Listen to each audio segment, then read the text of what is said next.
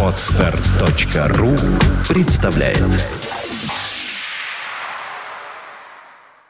Свободное радио Компьюлента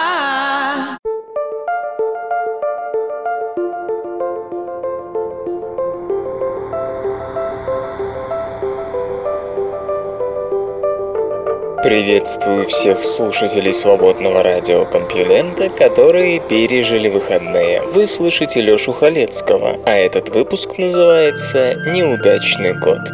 Год может быть и неудачный, а вот выходные были удачные и принесли много интересных новостей. Знаете что? Пожалуй, я их вам прямо сейчас расскажу. Культура Бесплатный общественный транспорт в Таллине. Итоги первого года. Год назад в Таллине, Эстония, весь общественный транспорт сделали бесплатным. Это единственный в мире город такого размера, 430 тысяч жителей, отважившийся на подобный эксперимент.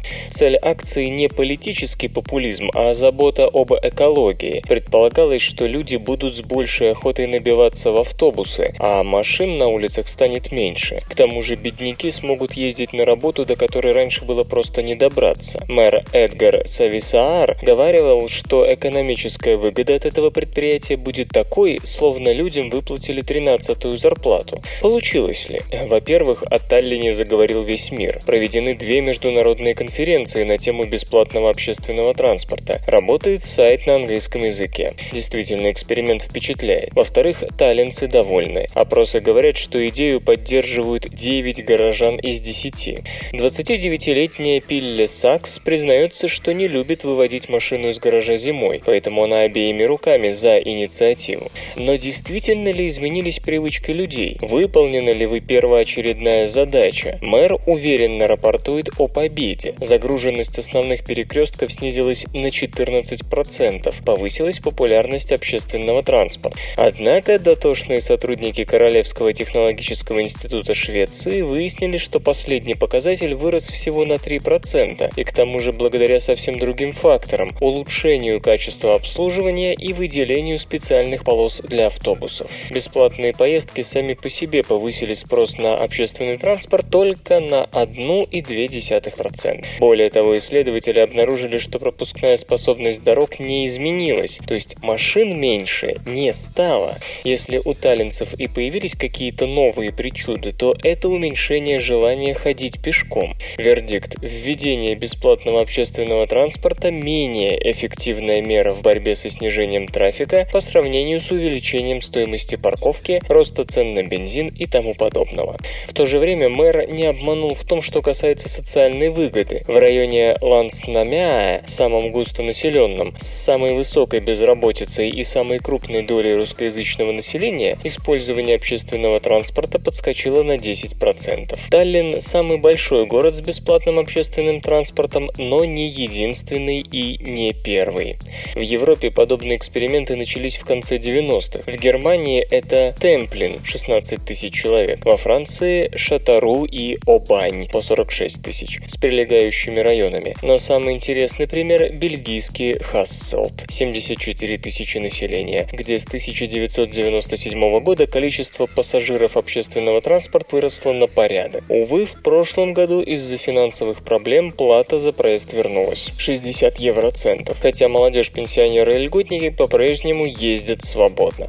Такая схема, которая сейчас действует в Хасселте, широко распространена и, по-видимому, более эффективна. Так, во многих городах США циркулируют специальные автобусные маршруты, которые везут людей в центр в час пик и студентов в их кампусы. В Сингапуре по утрам ходят бесплатные электрички, чтобы разгрузить трафик. В китайском Чэнду придумана, пожалуй, наиболее сложная система. Бесплатные поездки для пожилых, для всех на 44 основных автобусных маршрутах и повсюду с 5 до 7 утра. Разумеется, Таллин стоит особняком, потому что это самый крупный город и к тому же единственная столица ЕС, отважившаяся на подобное. Напомню, что Таллин – это еще и родина скайпа, а также интернет-голосования. Есть надежда, что если эксперимент удастся, то примеру города последует вся Европа. Первыми идею выдвинули социал-демократы в 2005 -м. Тогда она была встречена прохладно, но потом о ней вспомнил бы бывший мэр Харда Аасмяя, и городская магистратура его поддержала. В 2010-м опрос показал, что 49% населения будут этому только рады. Недовольных грядущей толкотней оказалось вдвое меньше.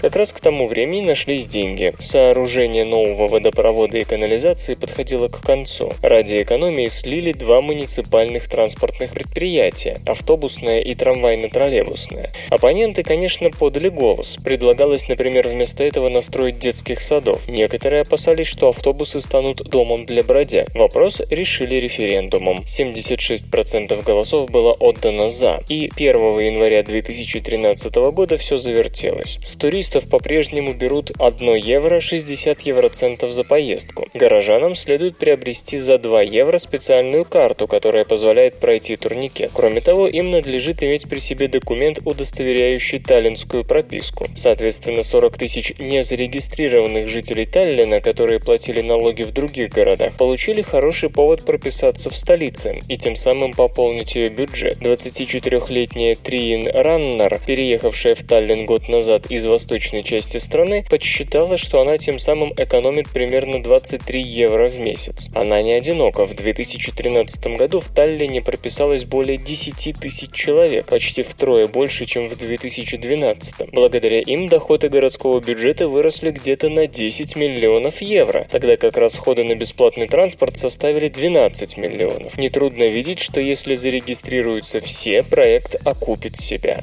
Разумеется, эта схема подойдет далеко не всем. Например, в Лондоне бюджет системы общественного транспорта на 85% зависит от сборов за проезд, тогда как в Таллине она изначально на 70% субсидировалась из городской казны. Сейчас этот показатель, кстати, равен 96%. Конечно, есть опасения, что Таллин не выдержит и перейдет на Хасселдскую модель, но пока эксперимент продолжается. Может быть, 2014 больше порадует дотошных шведских исследователей.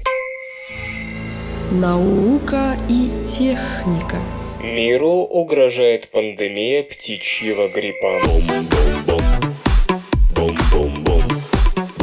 Прошло 10 лет после появления в Юго-Восточной Азии птичьего гриппа H5N1, а вирус не только по-прежнему широко распространен, но и приобрел компанию в виде других вирусов птичьего гриппа. На юго-востоке Китая бушует H7N9. Недавно в послужном списке H10N8 оказалась вторая человеческая жертва из того же региона. По-видимому, все эти вирусы – потомки H9N2, доселе не получавшего такого внимания, как как его отпрыски. Пока ни один из вирусов H5N1, H7N9 и H10N8 не приобрел способности с легкостью передаваться от человека человеку и вызывать пандемию, хотя H5N1 имеет такой потенциал, и вроде бы H7N9 и H10N8 тоже. Но даже если эти вирусы никогда не мутируют до опасного состояния, это могут сделать их кузены, другие потомки H9N2. Обычный птичий грипп – это кишечная инфекция уток, но H9N2 превратился в вирус, поражающий дыхательные пути кур, и в таком качестве распространился по всей Евразии. Когда в одном и том же организме встречается несколько различных штаммов, они обмениваются генами. Вот так и появились на свет H5N1, H7N9 и H10N8. Они несут гены H9N2, отвечающие за ферменты, которые воссоздают вирусный геном, например, или белок, сбивающий с толку иммунную систему хозяина хозяина. Если возникнет правильная мутация этих генов и вирусы смогут передаваться от человека человеку или скрещиваться с обыкновенным человеческим гриппом, начнется пандемия. Чтобы расправиться с H9N2, следует закрыть все рынки домашней птицы в Азии. По крайней мере, в Китае именно это и пытаются сделать. В ночь с 30 на 31 января там праздновали лунный Новый год, и по традиции следовало бы принести домой живую птицу, чтобы там ее зарезать, приготовить и съесть. Но власти постарались убедить людей сделать выбор в пользу замороженной птицы. От успеха подобных кампаний в некотором роде зависит будущее всего человечества. H7N9 появился на юго-востоке Поднебесной прошлой весной. На сегодня официально зарегистрировано 136 случаев заражения человека. Треть этих несчастных умерла. Китайские ученые еще в прошлом апреле требовали закрыть рынки живой птицы, что действительно было сделано. Но лишь на некоторое время, пока количество новых новых случаев инфицирования не перестало расти с прежней быстротой. И в конце прошлого года вирус вернулся с удвоенной силой. С октября зарегистрирован 131 новый случай. Ни у кого нет сомнений, что виной тому рынки домашней птицы. Зона поражения растет, ежедневно сообщают о пяти новых случаях. Комиссия по общественному здравоохранению и планированию семьи Китая еще раз объявила, что рынки, на которых найден вирус, должны закрываться, а Министерство сельского хозяйства страны подтвердило, что основной источник заразы именно рынки, а не фермы. Увы, H7N9 не единственная проблема. На подходе новый убийца H10N8. В декабре прошлого года он отобрал жизнь у 73-летней женщины, а теперь в критическом состоянии находится 55-летняя китаянка, поймавшая его после похода на рынок живой птицы. Об этом штамме, к сожалению, известно еще очень мало. Не исключено, что есть и другие вирусы. Между тем, в китайских птичниках продолжает циркулировать H5N1, который способен тихонько жить даже в привитой птице, не вызывая заметных симптомов. Недавно из-за него скончалась канадка, посетившая Пекин, хотя в этом городе случаи заражения не регистрировались уже несколько лет. Шанхай и три города в провинции Джэцзян, где свирепствует H7N9, временно закрыли свои рынки живой птицы. Чиновники одного из этих городов, Ханчжоу, утверждают, что готовы переключиться на замороженную, централизованно забиваемую домашнюю птицу. Того же ожидают от правительства страны. Разумеется, переубедить китайского потребителя, традиционно предпочитающего живую птицу, будет нелегко, но ставки слишком высоки.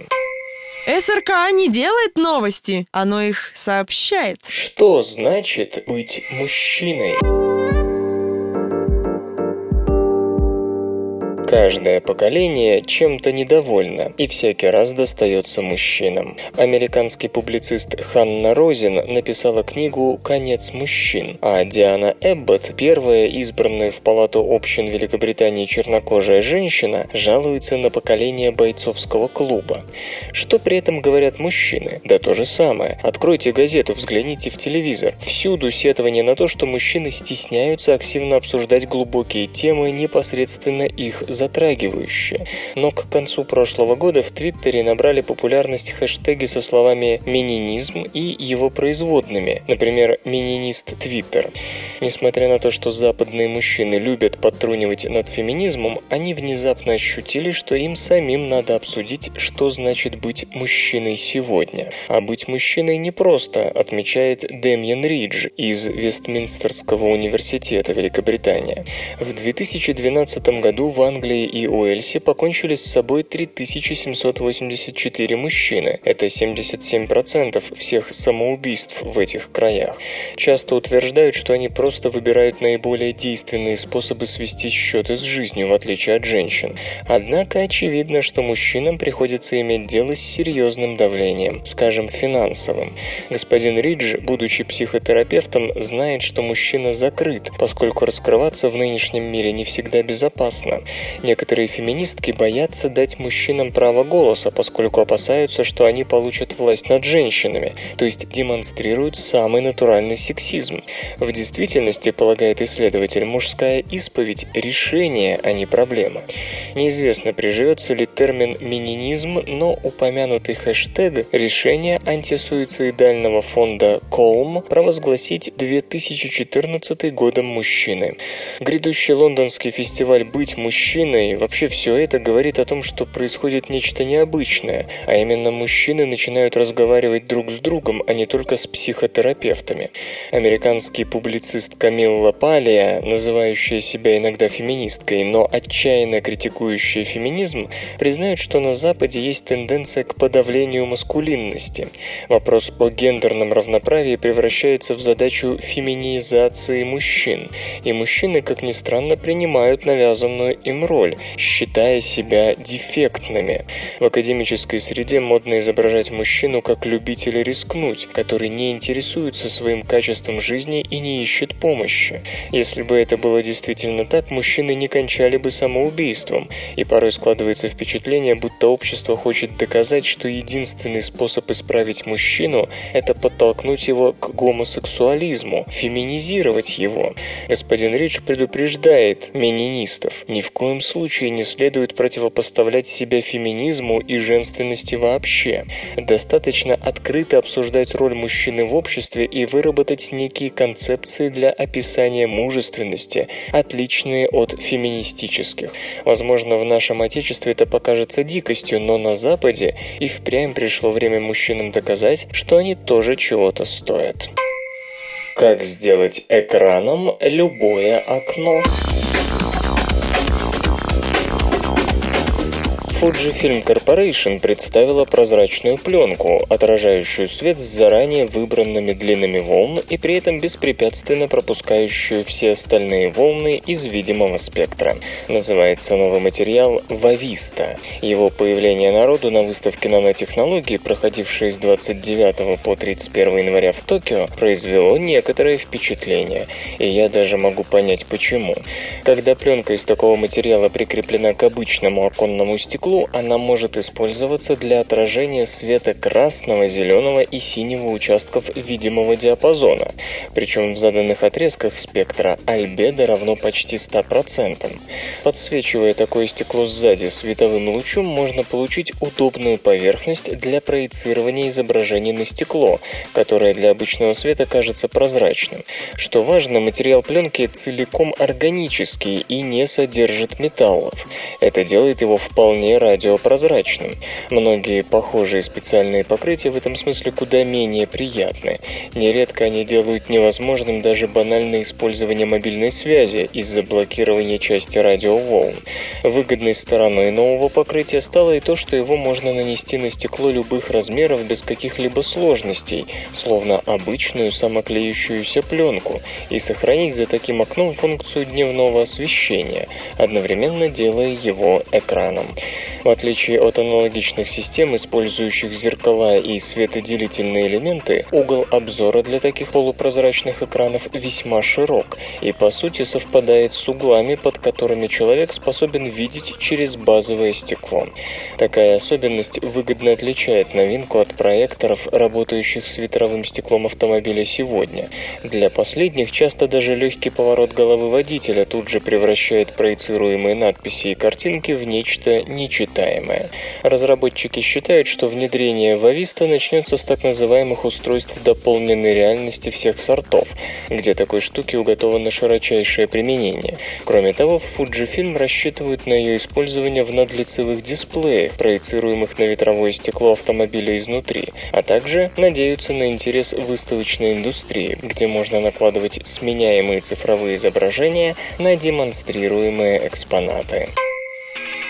Вслух и с выражением читаю стихотворение. Игорь Холин повесился.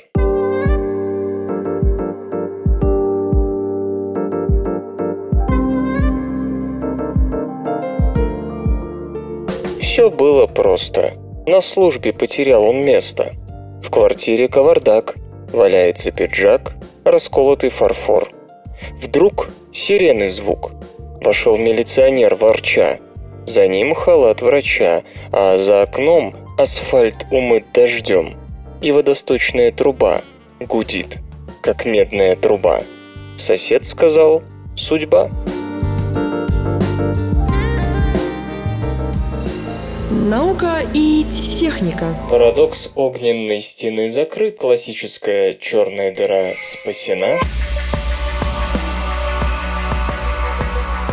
Вы уже знаете это. Стивен Хокинг посчитал лучшим решением парадокса огненной стены предположение о том, что у черной дыры нет настоящего горизонта событий, и налицо лишь кажущийся горизонт, который не является, в отличие от традиционной черной дыры, вечным.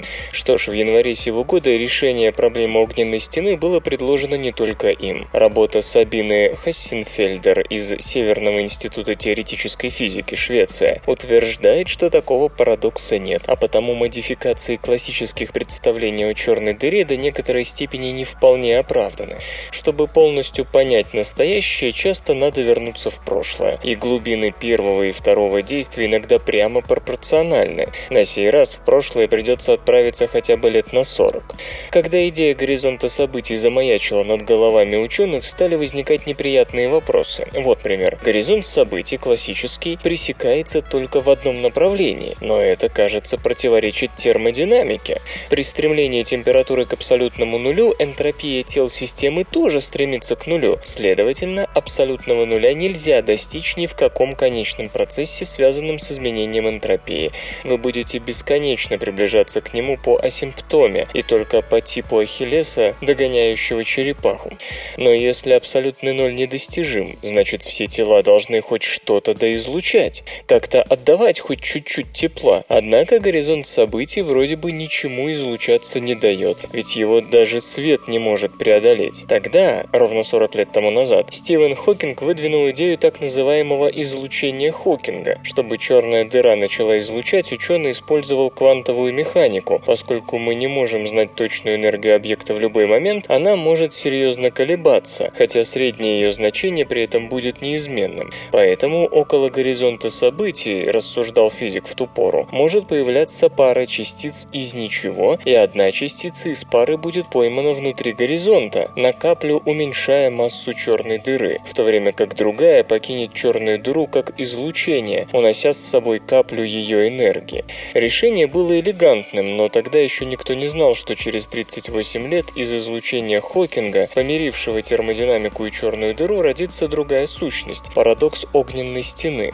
Дело в том, что пара частиц, рожденных, так сказать, вышеупомянутым квантово-механическим путем, появлялась из ничего, будучи квантово запутанной, а значит, убегание одной частицы и удержание другой такую запутанность разрушает. Квантово-механически говоря, частицы рождаются в чистом, не смешанном состоянии, а горизонт событий это чистое состояние разрушает. Нотки печали особенно усиливаются потому, что если весь этот процесс появления излучения Хокинга действительно повествует о частицах в чистом квантовом состоянии, то черная дыра, во-первых, не может излучать без издевательства над термодинамикой, а во-вторых, если и может, то тогда за поверхностью горизонта событий должны образоваться потоки частиц чрезвычайно высоких энергий, разрушающие любое попадающее внутрь тело. Как я уже много раз говорил, во втором варианте на заклание вместо термодинамики надо отдать либо общую теорию относительности, либо квантовую механику, хотя это неприятно и противоречит очевидным успехам этих направлений в последние десятилетия. Спохватившийся Стивен Хокинг решил загнать джина излучения имени себя обратно в бутылку, предположив, что огненной стены нет, потому что горизонт событий не ловит ничто навечно, а потому и особой нужды в нагнетании обстановки с излучением нет. А вот Сабина Хоссенфельдер показывает нам, что излучение Хокинга вполне может рождаться и не в чистом состоянии. Такое излучение, считает исследовательница, образуется не благодаря появлению пар квантово запутанных частиц, а благодаря появлению двух пар запутанных частиц. Внешнее различия нет. Излучение Хокинга для стороннего наблюдателя будет в любом случае, что удержит на плаву термодинамику. Но, и это ключевой момент, вместо чистого состояния у частиц, которым излучение обязано своим существованием, будет смешанное, то есть такое, в котором не задан полный набор независимых физических величин, определяющих состояние системы, а есть лишь вероятности нахождения системы в различных квантовых состояниях. Раз чистое квантовое состояние не возникает, то его нельзя и разрушить, а именно из его гипотетического разрушения и вытекает огненно-стенный парадокс. Как далее показывает госпожа Хоссенфельдер, между частицами излучения Хокинга, испущенного, скажем, 200 миллионов лет назад и сегодня, никакой запутанности нет, что подрывает возможность того, что частицы излучения являются собой случай чистого квантового состояния. При отсутствии квантовой запутанности противоречия между классическим и квантовым описанием событий у горизонта черной дыры сглаживаются, а огненная стена исчезает. Итак, все довольны. Три потенциально ущербные группы физических теорий целы. Традиционные черные дыры тоже. Хокинговское излучение не находится в чистом квантовом состоянии. Огненной стены нет, парадоксов нет. Но что же с самим Стивеном Хокингом и нанесенным им скоропалительным ударом по горизонту событий, который он переделал из вечного в кажущийся, видимый, со временем обреченный на исчезновение? Надо сказать, что существует множество других моментов, которые давят на физиков, заставляя их дрейфовать в сторону идеи о невечном, кажущемся характере горизонта событий черных дыр. Поэтому Сабина Хоссенфельдер и замечает, что является сторонником подобных идей. Но ее тезис о кажущемся характере горизонта событий черной дыры был выдвинут 4 года назад в соавторстве с Ли Смолиным. Поэтому она заявляет, работа Хокинга в действительности лишь запись его выступления прошлого года, резюме его мыслей по поводу огненной стены черных дыр. И ни одной из этих мыслей Сабина не находит ни замечательной, ни выдающейся. Будь работа Хокинга выложена кем-то другим, ее никто не заметил бы.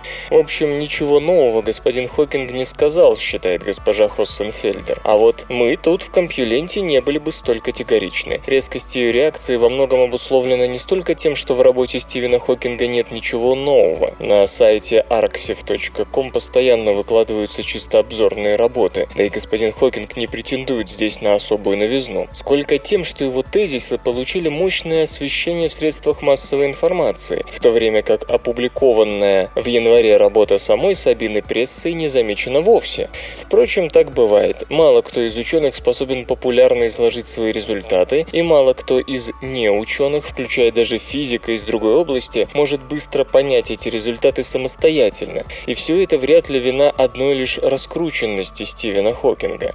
Отвлекаясь от понятной с эмоциональной точки зрения оценки, ни одну из этих мыслей я не нахожу ни замечательной, ни выдающейся, резюмирую, парадокс огненной стены действительно решен без уничтожения горизонта событий, но его переделки в кажущийся все равно следует ожидать даже вне связи с этим конкретным парадоксом. Вот только проверить истинную природу горизонта при современном уровне наших возможностей пока нельзя. Черные дыры далеко, а жизнь человеческая коротка. Поэтому без дальнейшего продвижения в физике черных дыр ни подтвердить, ни опровергнуть вечность горизонта событий не получится. Железо и гаджеты, ты, ты. А ее гибрид велосипеда, самоката и роликовых коньков. Мюнхенская компания iMotix выпустила очень необычное индивидуальное средство передвижения AIO, аналогов которому, пожалуй, не существует. AIO – это своеобразный гибрид велосипеда, самоката и роликовых коньков. В передней части новинки располагается секция с двумя колесами, большого и маленького диаметра, и руль. Последний может регулироваться по высоте, что позволяет с комфортом управлять велосамокатом людям разного роста. К рулевой секции при помощи шарнирных сопряжений присоединены две опоры для ног. Каждая из них оснащена роликовым ботинком, в котором закрепляется стопа. Выглядит вся конструкция довольно странно, но разработчик считает, что Айо – это отличный способ активного отдыха и эффективный фитнес-тренажер. В процессе езды Айо пользователь отталкивается от дорожного покрытия так, как если бы передвигался на обычных роликовых коньках. При этом для маневрирования используется руль, оснащенный ручками тормозного привода. Передние колеса обеспечивают хорошую устойчивость. Компания iMotix подчеркивает, что во время катания на Айо задействовано более 10 мышечных групп на руках, ногах, торсе и спине. Для езды не требуется каких-либо особых навыков и длительной предварительной подготовки. Благодаря шарнирному креплению опор для ног Айо не занимает много места для хранения и транспортировки. На велосамокат может быть установлено дополнительное оборудование, фронтальные ходовые огни и корзина для перевозки вещей. Новинка выпускается в шести цветовых вариантах – красном, синем, белом, черном, сером и зеленом. Приобрести Айо можно уже сейчас по ориентировочной цене от 380 евро.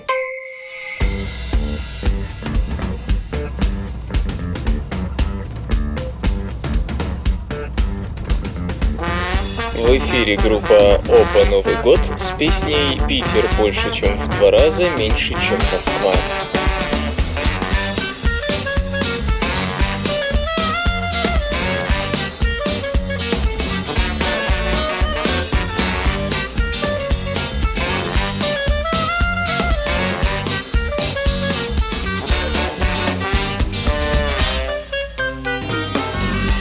Надо выйти и куда-нибудь зайти. А надо выйти и куда-нибудь зайти. Эй! А надо выйти и куда-нибудь зайти. А надо выйти и куда-нибудь зайти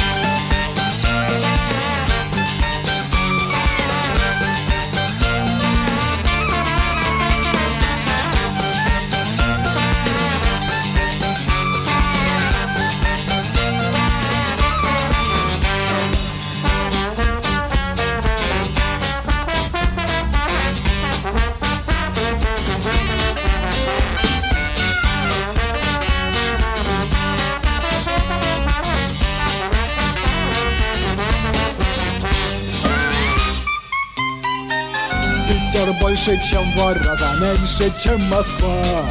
Питер больше, чем в два раза меньше, чем Москва. Питер больше, чем в два раза меньше, чем Москва. Питер больше, чем в два раза меньше, чем Москва.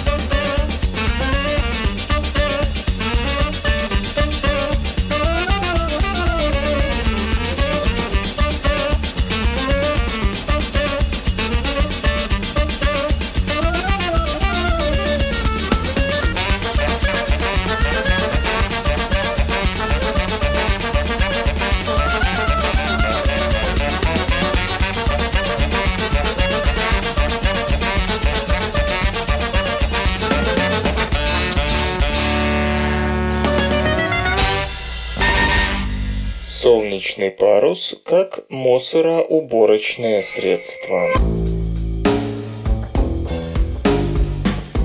Большинство сегодняшних спутников после смерти переходит из стадии космического мусора в стадию звездочек, вспыхивающих в атмосфере при сгорании. Очень неохотно. Космические летучие голландцы куда упорнее морских.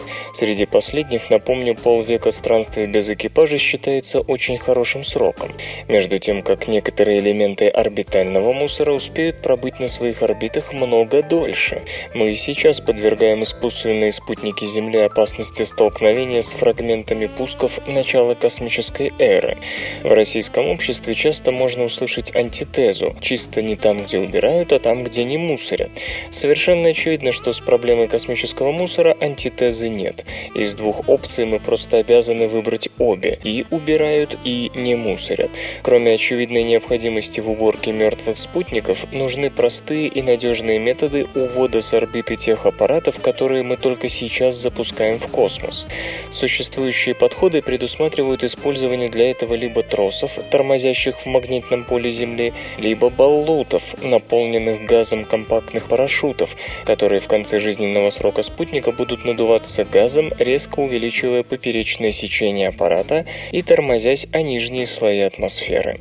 Специалисты из Суррейского космического центра полагают, что есть альтернатива. Космические тросы значительно увеличивают поперечные размеры спутника, в силу чего растет вероятность его столкновения с другими аппаратами, как с живыми, так и с мертвыми.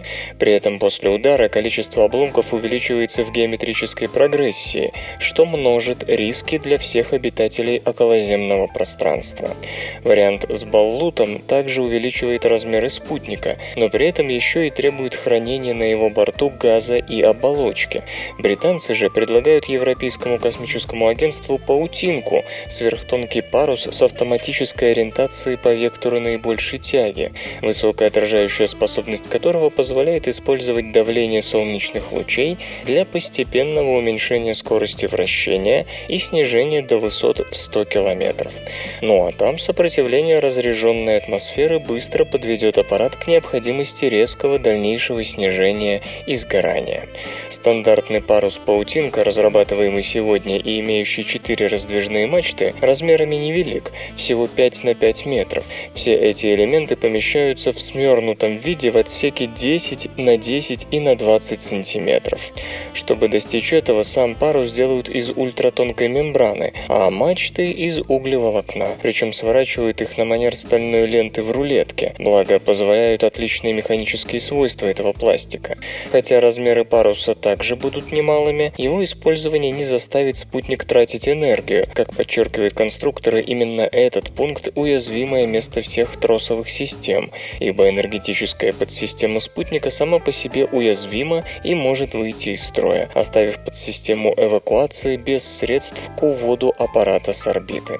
Систему намереваются испытать в космосе на специально выделенном спутнике уже в 2015 году, после чего планируется начало ее внедрения на большие космические аппараты. Почему молнии так часто бьют по ветрякам? Вместе с бумом ветряной генерации последние десятилетия принесло и новые проблемы с ней связанные. Так выяснилось, что частота попадания молний в ветряк выше той, что характерно, скажем, для обычных зданий той же высоты. Отчего вдруг и как с этим бороться? Жоан Монтанья из Политехнического университета Каталонии в Барселоне и его сотрудники решили изучить сей загадочный вопрос при помощи группы радиоприемников, размещенных на равных расстояниях друг от друга сразу в нескольких испанских ветропарках. Это позволило составить трехмерную карту радиопомех, вызываемых атмосферным электричеством. Выяснилось, что между ветряками возникают периодические низкоинтенсивные разряды, которые достигали пика, когда лопасти турбины проходили через верхнюю точку своего пути. Было выявлено и сравнительно редкое событие – разряд от Земли к облаку и обратно во время одной из гроз. Обычно подобные разряды реализуют рисуется так. Положительный ступенчатый лидер молнии движется вверх, пока не достигает области отрицательного заряда в облаке. После достижения этой точки идет обратный разряд, основной. Однако наблюдения показали противоположную картину. Отрицательный заряд от ветра турбины поднялся вверх примерно на 5 километров, где встретился с областью положительного заряда. В теории такая ситуация очень опасна для наземного объекта, однако в облаках в тот день шла своя борьба областей с положительным и отрицательным зарядом, отчего обратный разряд, главный, ударил с сильным отклонением в 20-25 км от ветра установки. Еще более интересно выглядит другая ситуация. Однажды удалось заметить, как лидеры поднимаются вверх от трех турбин сразу, хотя получателем обратного разряда стала только одна из них. В теории это означает, что турбины не были изолированы друг от друга электрически в надлежащей степени, что навлекает на ветряки такие неприятности. А вы вспомните простой опыт. Если вы потрете стеклянную эбонитовую палочку тряпкой, то получите на ней электрический заряд. Лопасти ветряков – диэлектрики. Значит, они также не могут свободно рассеивать скопившийся на них заряд. А ведь благодаря своим размерам лопасти испытывают довольно приличное трение о воздух, капли дождя или снег. Словом, когда над ними появляются заряженные облака, подъем лидеров молнии от ветротурбин вверх и обратный спуск основного разряда неудивительны. Более того, обычно предмет с электрическим зарядом окружен слоем ионизированного воздуха, своего рода короной. Она выступает как буфер, гасящий последствия накопления заряда. Однако движение концов лопастей ветряков часто столь стремительно, что они значительно опережают ионизированный воздух вокруг себя и попадают в менее ионизированные области, где разряд с их поверхности, вверх к облакам, более вероятен. Что можно рекомендовать здесь и сейчас? Сейчас. Останавливать или хотя бы притормаживать лопасти турбин во время наиболее сильных гроз, снижая риск их повреждения молниями. Впрочем, очевидно, что это решение не панацея. Возможно, есть какие-то другие шаги, способные переломить ситуацию без искусственных приостановок турбин. Хотя бы банальное антистатическое напыление на лопастях. Но сейчас важно уже то, что на проблему наконец-то обратили внимание, а отсюда и до ее решения не так далеко.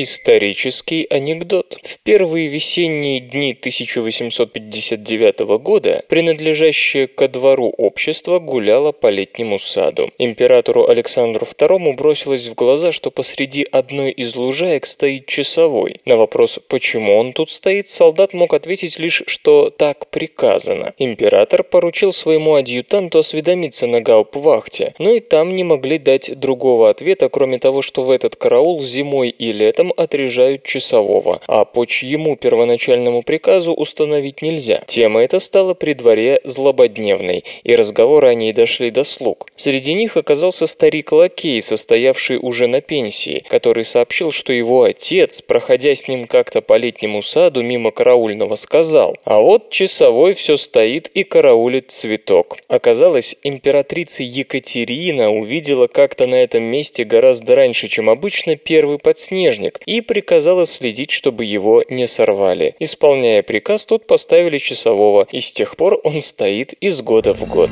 Наука и техника. Как разные области мозга контролируют взаимное общение. Когда мы говорим, что нейронные группы в мозге контактируют друг с другом, это не значит, что взаимодействие продолжается непрерывно на протяжении всей жизни. Какие-то операции участок мозга выполняет сам, какие-то вместе с другими зонами. Причем набор таких помощников может меняться от задачи к задаче. Понятно, что тут есть механизм, который в нужное время открывает канал связи между разными нейронными департаментами и закрывает его, когда группа нейронов должна подумать сама и не заваливать окружающих ненужной информацией. Но что это за механизм? На этот вопрос попробовали ответить исследователи из Стэнфордского университета. Лаборатория Кришны Шенуя была одной из первых, где смогли оценить активность групп нейронов как единых функциональных единиц. И теперь ее сотрудники попытались своими методами рассмотреть, что происходит в мозге, когда нам приходит в голову пошевелить рукой. Исследования, однако, проводились проводились не на людях, а на обезьянах, специально обученных разделять намерения и движения. То есть, когда обезьяна собиралась двинуть рукой, она делала короткую паузу. Нейроны постоянно генерируют сигналы, и ученым нужно было как-то отличить сигналы, которые соответствовали подготовке к движению, от, собственно, команды к нему. Предполагалось, что это можно сделать с помощью специальных обученных приматов. В ходе опыта снимали показания трех зон – мышц, и каждый из из двух зон моторной коры, контролировавшей движение руки. Каждая из этих моторных зон насчитывает более 20 миллионов нейронов, но отследить их все, понятно, сейчас невозможно, так что нейробиологи выбрали от 100 до 200 представителей в каждой из областей. Измерения проводились на двух уровнях. Отдельно оценивалась активность нейронов, как быстро они медленно или дают сигнал, и отдельно анализировался рисунок активности сразу многих нейронов.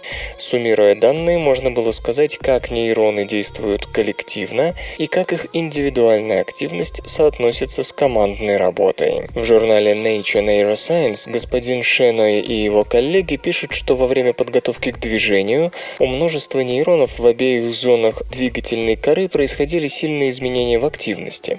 Однако никакого движения не наблюдалось, потому что нейроны работали в некотором смысле в разнобой. Пока одни генерировали сигнал быстро, другие запаздывали и пускали импульс после первых. Но такой разнобой приводил к тому, что до мышц доходил стабильный поток импульсов, постоянное неизменное сообщение. Но когда приходила пора давать сигнал к движению, активность снова менялась, и количественно, и качественно. Импульсы от многих нервных клеток становились согласованными друг с другом. То, какой рисунок активности соответствует внутренним размышлениям моторной коры, а какой является непосредственным сигналом к действию удалось понять, сопоставив данные коры с сигналами, которые приходили к мышце, и с активностью самой мышцы. Итак, моторная кора поддерживает в себе двигательную активность, но при этом не беспокоит мышцы без нужды, не заставляет их реагировать на все, что происходит в самой коре. И все это благодаря настройке совместной работы нейронов. Когда нужно отправить сигнал за пределы нейронной зоны, импульсы клеток количественно и качественно согласовываются между собой собой. Стоит подчеркнуть, что в любом случае импульсы из участка коры выходят наружу, но они могут либо восприниматься мышцами как прямое обращение и команда к действию, либо нет. Конечно, тут можно сказать, что исследователи рассматривали не разные зоны мозга, как говорится в названии заметки, а общение участка коры с мышцей. Но авторы утверждают, что такой механизм переоформления сообщений может быть универсальным и работать не только для моторной коры и мышц, но и для любых других корковых центров. У полученных результатов есть и практическое измерение. Они, несомненно, могут пригодиться в разработке искусственных конечностей и вообще нейроэлектронных систем. Почему стволовые клетки не исчезают из организма? Стволовые клетки служат для пополнения старых, сломавшихся, вышедших из строя клеток. На их место приходят специализированные клетки-новобранцы. Но при этом запас стволовых клеток не иссякает, и происходит это из-за особенностей их деления. Когда стволовая клетка делится, ее потомков ждет разная судьба. В одной дочерней клетке включается программа дифференцировки, и в ее линии все клетки будут становиться все более и более специализированными, а другая клетка остается на том же уровне дифференцировки, что и материнская стволовая, и эти дочки как раз и поддерживают популяцию стволовых клеток. Судьба же дочерней клетки во многом зависит от метатического веретена, особой структуры, которая возникает в клетке на время деления. Веретено, это представляющее собой сложный комплекс микротрубочек с другими белками, служит для правильного распределения хромосом по дочерним клеткам. Веретено закреплено с внутренней стороны клеточной мембраны, в двух точках, через которые и проходит ось деления. Но кроме хромосом, дочерние клетки получают от материнской еще и набор белков, а белки могут быть распределены по цитоплазме как угодно, и, следовательно, дочерние клетки могут получить разную порцию служебных белков. В случае стволовых клеток вопрос о распределении белков становится особенно важен, так как клеткам придется реализовывать разные молекулярно-генетические процессы. И тут не обходится без белка-регулятора, который описывается в журнале Nature Genetics исследователями из Калифорнийского университета в Сан-Диего. Если мышиные стволовые клетки крови лишали белка LIS-1, то эта клетка, предназначенная к дифференцировке, приобретала избыток белков и специализировалась чрезвычайно быстро. А вот вторая, которая должна была стать преемницей родительской стволовой, оставалась почти что ни с чем и быстро погибала. Деление стволовых клеток привело к увеличению числа специализированных дочек, но популяция самих гематопоэтических стволовых клеток не пополнялась, а это значит, что иссякал источник и специализированных клеток, то есть животные мало-помалу оставались вообще без клеток крови, погибая еще в эмбриональном состоянии. Но и это не все. Таништа Рейя и ее коллеги вспомнили про так называемые раковые стволовые клетки. Они работают примерно так же, как обычные стволовые стволовые, с той только разницей, что получаются из них не специализированные рабочие клетки, а раковые, и каждая такая стволовая злокачественная клетка может дать начало целой опухоли, благо они довольно устойчивы к любой терапии. Как и обычные стволовые, они имеют способность к самообновлению, но, как оказалось, если у них выключить все тот же белок ЛИС-1, то они эту способность утратят. И тогда из них будут получаться, что называется, рабочие клетки опухоли, которые, конечно, могут доставить много неприятностей, но целую опухоль с нуля построить не смогут и бесконечно поддерживать ее тоже. При отсутствии ЛИС-1 веретено деления сбивалось с правильной позиции, и это вело к фатальным последствиям для линий стволовых клеток, как нормальных, так и раковых. Конечно, ученым еще только предстоит в подробностях выяснить, во-первых, как этот белок взаимодействует с веретеном деления, а во-вторых, что именно происходит в клетках при его веретена аномальном позиционировании, потому как неправильное распределение регуляторных белков – это слишком общие слова, чтобы что-то объяснять. Кроме того, такие детали необходимо знать и потому, что если начать создавать лекарство от рака, связанное на ЛИС-1, нужно быть уверенным, что оно не повредит нормальные стволовые клетки, иначе такой препарат окажется пострашнее самого рака. Вы слышите голос Валеры Халецкого. Лёши. Лёши Халецкого. В эфире радио «Маяк». Свободное радио Компьюлента. Ну, как-то так. Иммунитет сам защищает себя от рака.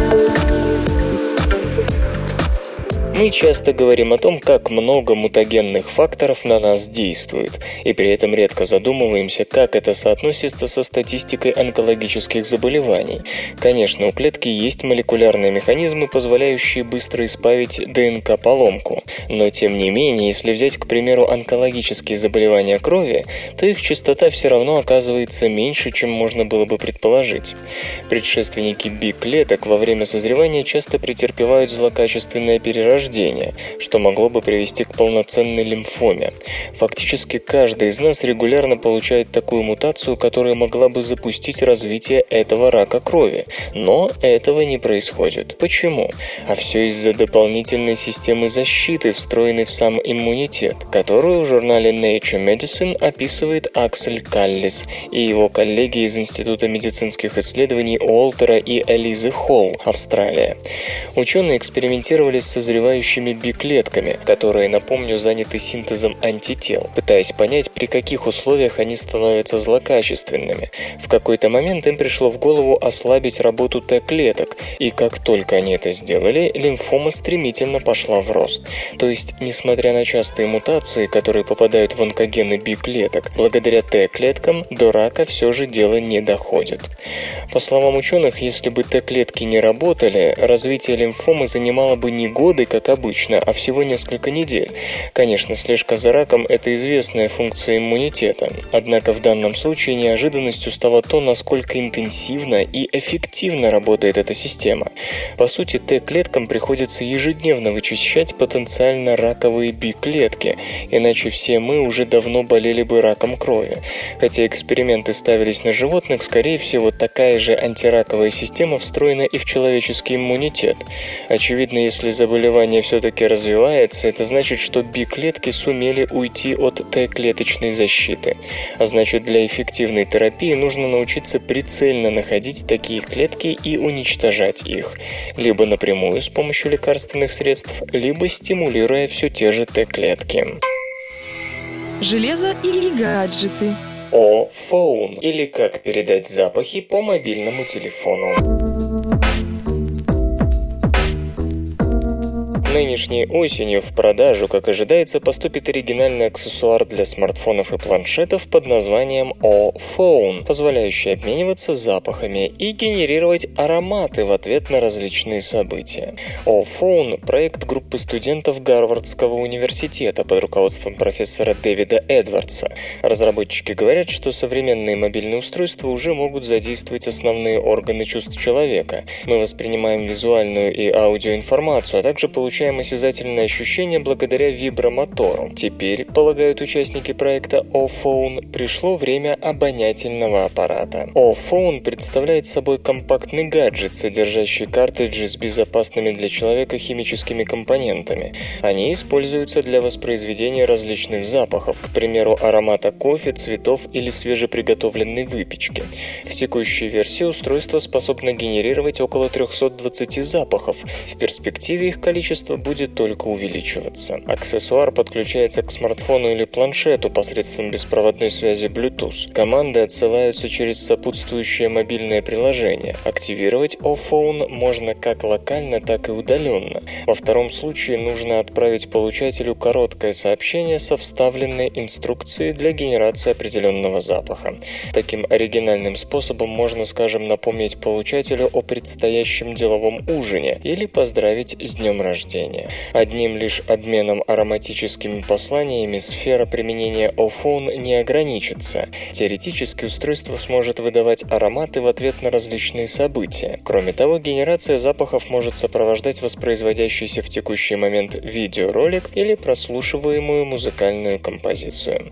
Наконец, Офон сможет сыграть роль устройства ароматерапии. Скажем, запах лаванды поспособствует более качественному и продолжительному сну. Предполагается, предполагается, что по цене iPhone будет сравним со смартфоном среднего класса. Иными словами, он будет стоить от 200 до 500 долларов. Напомню, что однажды СРК уже рассказывала о похожем устройстве для генерации запахов. Аксессуар ChatPerf подключается непосредственно к смартфону iPhone и выдает ароматы по сигналу из сопутствующего приложения. Разработчик говорит, что ChatPerf по меньшей мере придаст мультимедийным программам новый функционал, а также оживит игры. Так, в шутерах во время выстрела может появиться запах порох. OS Vehicle – автомобиль «Собери сам».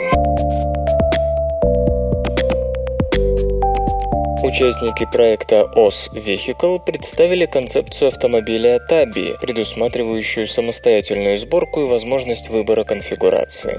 Предполагается, что Tabi будет поставляться в виде комплекта «Собери сам». Покупатели получат базовую платформу и набор комплектующих. Утверждается, что процесс монтажа всех деталей займет приблизительно один час. При этом каких-либо особых знаний не потребуется. Tabi планируется выпускать в двух версиях. Базовая будет предлагаться в вариантах с двумя и четырьмя посадочными местами. Вторая модификация Urban Tabby рассчитана на эксплуатацию исключительно в городских условиях. Машины могут быть оборудованы жесткой крышей или открытым кузовом.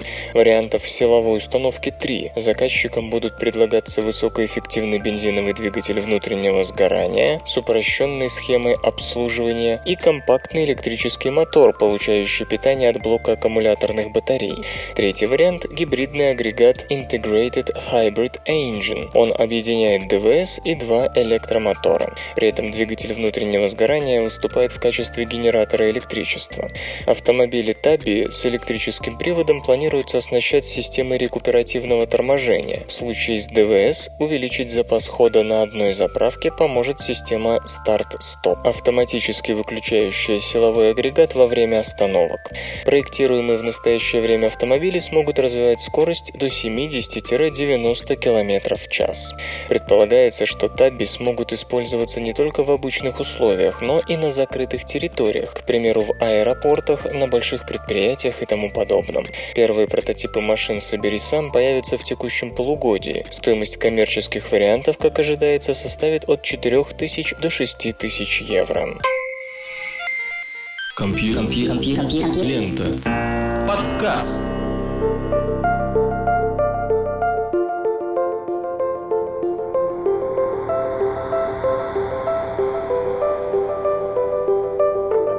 Выпуск «Неудачный год» завершен. Вы слышали Лёшу Халецкого, «Свободное радио Компьюлента» и песенка. Свободное радио Компьюлента.